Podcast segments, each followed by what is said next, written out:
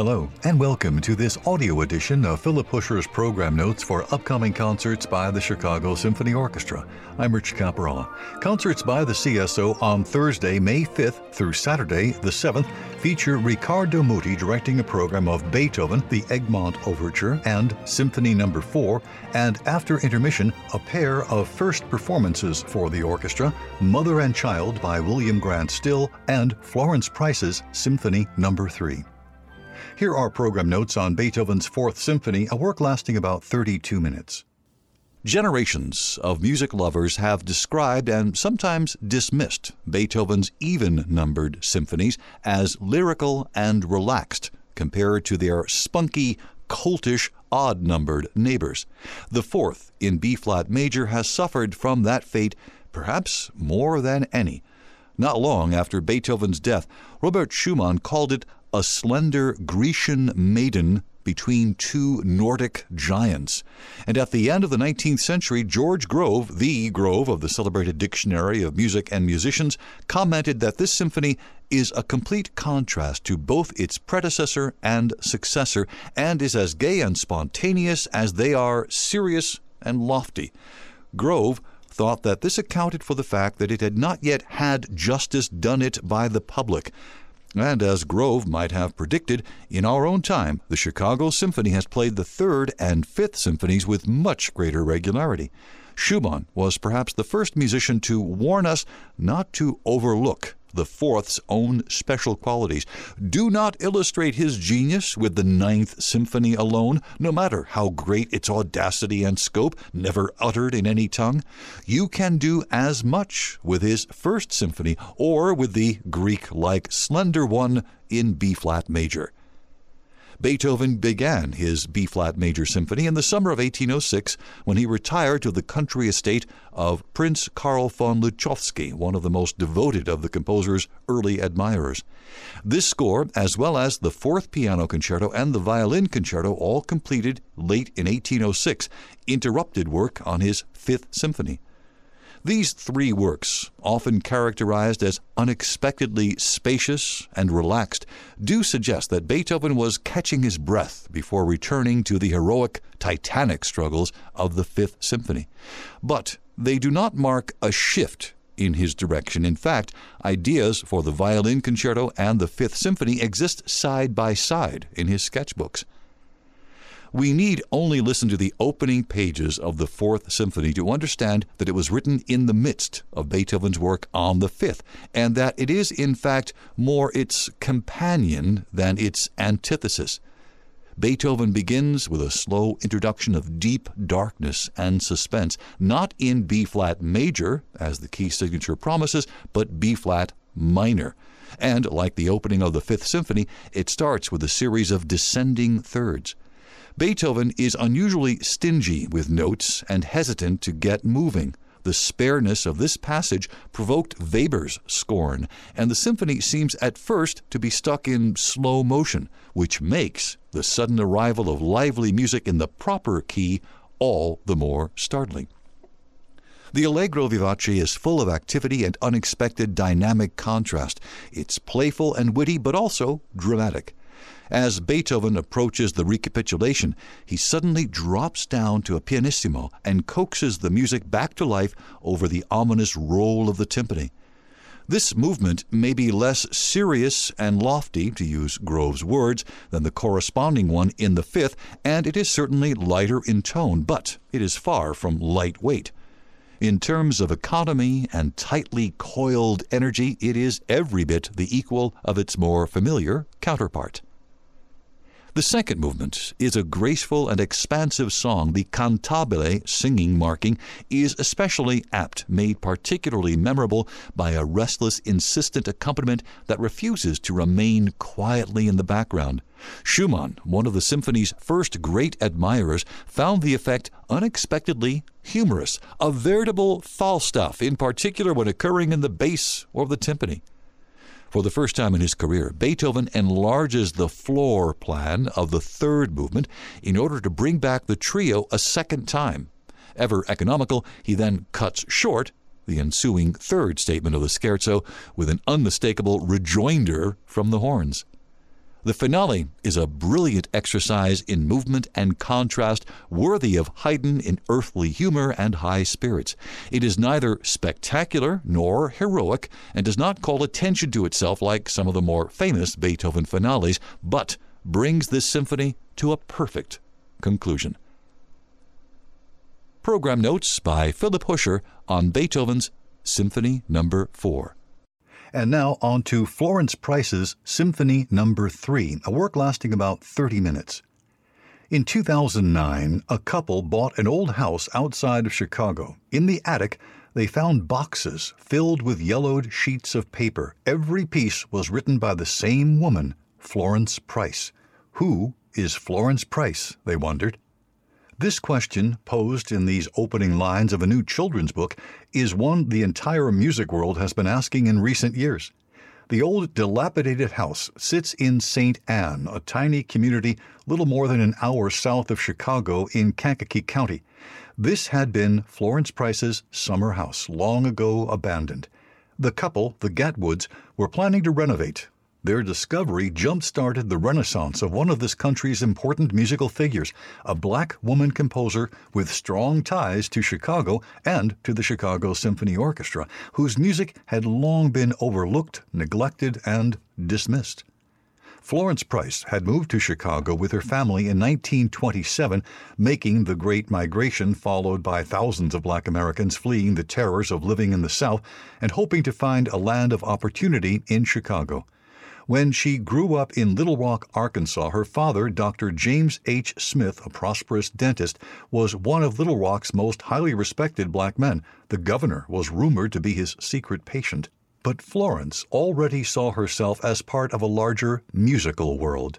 In 1903, she began studies at the New England Conservatory of Music in Boston, completing the four-year program in 3 years and graduating with diplomas in both piano and organ, the only student to receive 2 degrees that year. After graduation, Florence set aside her musical ambitions. She returned to Little Rock to teach and lived at home with her parents. After her father died in 1910, Florence's mother, who was of mixed race, sold all the family possessions, chose to pass for white, moved back to her hometown of Indianapolis, and vanished into the society of the majority. Florence moved from one teaching job to another, continued to give organ and piano recitals, married Thomas Jewel Price, the attorney who had helped settle Dr. Smith's estate, started a family, and settled into a comfortable middle-class life in a predominantly black neighborhood in Little Rock. Aside from the song she wrote after the birth of her first child, "To My Little Son," she rarely found the time to compose anything. But she did not give up. She spent the summers of 1926 and 1927 in Chicago, where she studied composition at Chicago Musical College and no doubt realized that this was the place to build her career and live a better life, remote from the rising racial tension in Little Rock and the attacks and crimes and lynchings that had begun to spread throughout the city, sweeping into her family's own neighborhood. Her arrival in Chicago placed her on the cusp of the Black Chicago Renaissance. But even in Chicago, composing music did not come easily. After the Depression, her husband was often without work. He grew angry and abusive. He moved out of the family house in March 1930. The next January, Florence was granted a divorce and custody of their 2 daughters. By then, she had begun to write music on a larger scale, reflecting a new certainty that composing was her calling. In January 1931, Price began the score that would change her life, a symphony in E minor, her first big orchestral piece. She worked on the score for much of the year. A broken foot gave her a bonus of uninterrupted time to compose. Sometimes, to make ends meet, she accompanied silent films on the organ in movie houses along The Stroll, a stretch of South State Street between 26th and 39th Streets, the heart of Chicago's black community. As she struggled to put her life back together and become the composer she wanted to be in a world that viewed her through a prism of fierce prejudices, she cannot have dreamed that the most unlikely thing would happen, that Frederick Stock and the Chicago Symphony would give the world premiere of her symphony at the 1933 World's Fair, the Century of Progress Exposition. In February 1932, Price entered 4 of her new works in the Rodman Wanamaker Competition, named for the department store owner and established 5 years earlier to support African-American composers. Price's symphony took the $500 first prize in the orchestral category. Her tone poem, Ethiopia's Shadow in America, received honorable mention. That same year, Stock was named music advisor for the exposition set in Chicago to honor the city's centennial, and he began to look around for new scores that would represent the state of music in America. Chicago's talent first and American talent second, he said. European representation will be drastically limited. Although Stock did not know Price, he picked her unpublished First Symphony as the centerpiece of a concert to be given on June 15, 1933, in the Auditorium Theater. We've since learned that Maude Roberts George, president of the Chicago Music Association and a critic for the Chicago Defender, raised the funds to underwrite the cost of the concert. Despite the excitement and the applause that night, no one at the time entirely recognized the history book significance of the occasion. This was the first performance of a large-scale composition by a black woman composer given by one of the major U.S. orchestras.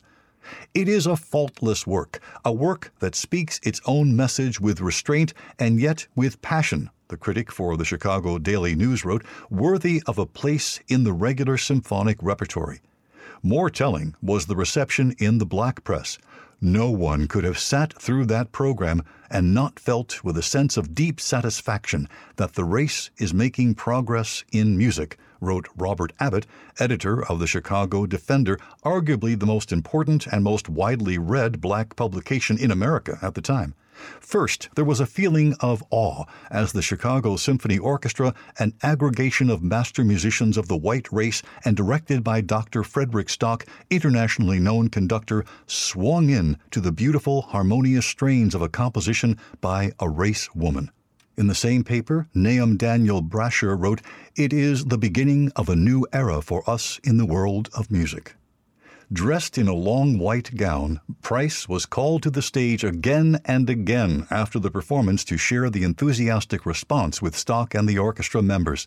It was a startlingly unfamiliar sight, a lone black woman in an all-white, all-male community, the image perfectly symbolizing the singularity of black success in the blinding whiteness of the mainstream classical music world. 6 months after the premiere, Price ran into Stock on Michigan Avenue. They stopped to talk. He agreed to let her sit in on some Chicago Symphony rehearsals.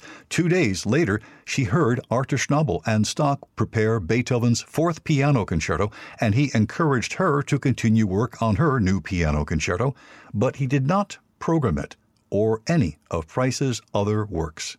Her subsequent appeals to Serge Koussevitzky, music director of the Boston Symphony and a well-known champion of new music, are now classics in the long history of composers cast aside because of their color or gender.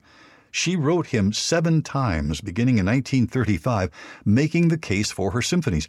To begin with, she wrote in a long letter on July 5, 1943, "I have 2 handicaps, those of sex and race. I am a woman, and I have some Negro blood in my veins. I should like to be judged on merit alone." In another, "Unfortunately, the work of a woman composer is preconceived by many to be light, froth, lacking in depth, logic, and virility," she said. "Add to that the incident of race, I have colored blood in my veins, and you will understand some of the difficulties that confront one in such a position." She received 2 responses from Koussevitzky's secretary. In 1944, Koussevitzky finally looked at one of Price's scores, but he never conducted any of her music. Early in 1951, Price received a telegram from Sir John Barbirolli, who had heard about her during his time as music director of the New York Philharmonic, asking her to write a concert overture or a suite based on black American spirituals that he could play with his current orchestra, the Hallé Orchestra in Manchester, England. Price did write an overture. The score is now lost, and Barbirolli premiered it in the spring of 1951, but Price was in the hospital at the time for an extended stay and could not travel to hear it. She died of a stroke in Chicago 2 years later. During the time Jean Martinon was music director of the Chicago Symphony in the mid-60s, his office asked Price's daughter to send some of her mother's scores, including the Third Symphony, to Orchestra Hall for Martinon's consideration, but none of them were programmed. In 1964, an elementary school on South Drexel Boulevard in North Kenwood, near Price's old neighborhood, was named for her. But in 2011, Chicago public school officials closed Florence B. Price Elementary after 4 years of chronic poor performance on state standardized tests. The manuscripts discovered in St. Anne contained many lost works, including 2 violin concertos and a 4th symphony, music that came painfully close to vanishing forever. The Chicago Symphony did not play another note of Price's music until May 2013, when it programmed her Mississippi River Suite. Riccardo Muti originally planned to give the first Chicago performances of Price's Third Symphony in Orchestra Hall in the spring of 2020, but those concerts were among the first to be canceled in the pandemic. This week's performances of the Third Symphony, 89 years after the orchestra unveiled her first symphony, her second is lost aside from a single page, offer perhaps the most richly developed product of Price's full talent, too long silenced. Price completed her Third Symphony in 1940, nearly a decade after the first, and the same year as the publication of Richard Wright's powerful and harshly realistic novel, Native Son, set amid the poverty of Chicago's South Side. It's also the year Hattie McDaniel was given an Academy Award for her performance in the demeaning, stereotypical role of Mammy in Gone with the Wind. Price said that her symphony was intended to be Negroid in character, in expression. In other words, its roots lie deep. It is not merely a European symphony decorated with borrowed melodies. No attempt, she wrote, has been made to project Negro music solely in the purely traditional manner. None of the themes are adaptations or derivations of folk songs. The intention behind the writing of this work was a not too deliberate attempt to picture a cross-section of present-day Negro life and thought with its heritage of that which is past, paralleled or influenced by concepts of the present day. Price's Third Symphony, then, is truly a New World symphony, as in the old European model, including Dvorak's long-famous New World Symphony of 1893, there are 4 movements in the familiar sequence, a broad and vigorous opening allegro in sonata form, a slow movement, a dance-like scherzo, and a big rousing finale. But the material they are made from, the colors of their harmonies, the cut of their melodies, the sonorities of the instrumental combinations often come from a different world. The Third Symphony marks an advance over the score Stock introduced. Price is here writing for a larger orchestra than before, with a particularly active percussion section, and she shows a more highly refined sense of instrumental color. The music is as richly melodic as in her earlier scores, but Price's harmonies have grown more complex, even tonally ambiguous. The slow second movement is rooted in a kind of call and response use of antiphonal choirs of instruments, with a suggestion of an Amen cadence at the end. For the third movement, where Mozart wrote minuets and Beethoven composed scherzos, Price writes Juba, based on the syncopations of Patten Juba, the sort of slave fiddler and banjo player music Solomon Northup describes in his 1853 autobiography, 12 Years a Slave. The patting is performed by striking the hands on the knees, then striking the hands together, then striking the right shoulder with one hand, the left with the other, all the while keeping time with the feet and singing. The finale is more conventional but no less stirring. In one of her letters to Koussevitzky, this one from the autumn of 1941, Price tries to find convincing words for her distinctive music and her very modern understanding of black music's consequential and essential place in American life and culture. She writes, "I have a symphony in which I have tried to portray a cross-section of Negro life and psychology as it is today, influenced by the urban life north of the Mason-Dixon line. It is not program music. I merely had in mind the life and music of the Negro of today, and for that reason treated my themes in a manner different from what I would have if I had centered my attention upon the religious themes of antebellum days, or yet the ragtime and jazz which followed, rather a fusion of these colored by present cultural influences. Today, it appears that her time has come at last. Program notes by Philip Huscher on Florence Price's Symphony No. 3.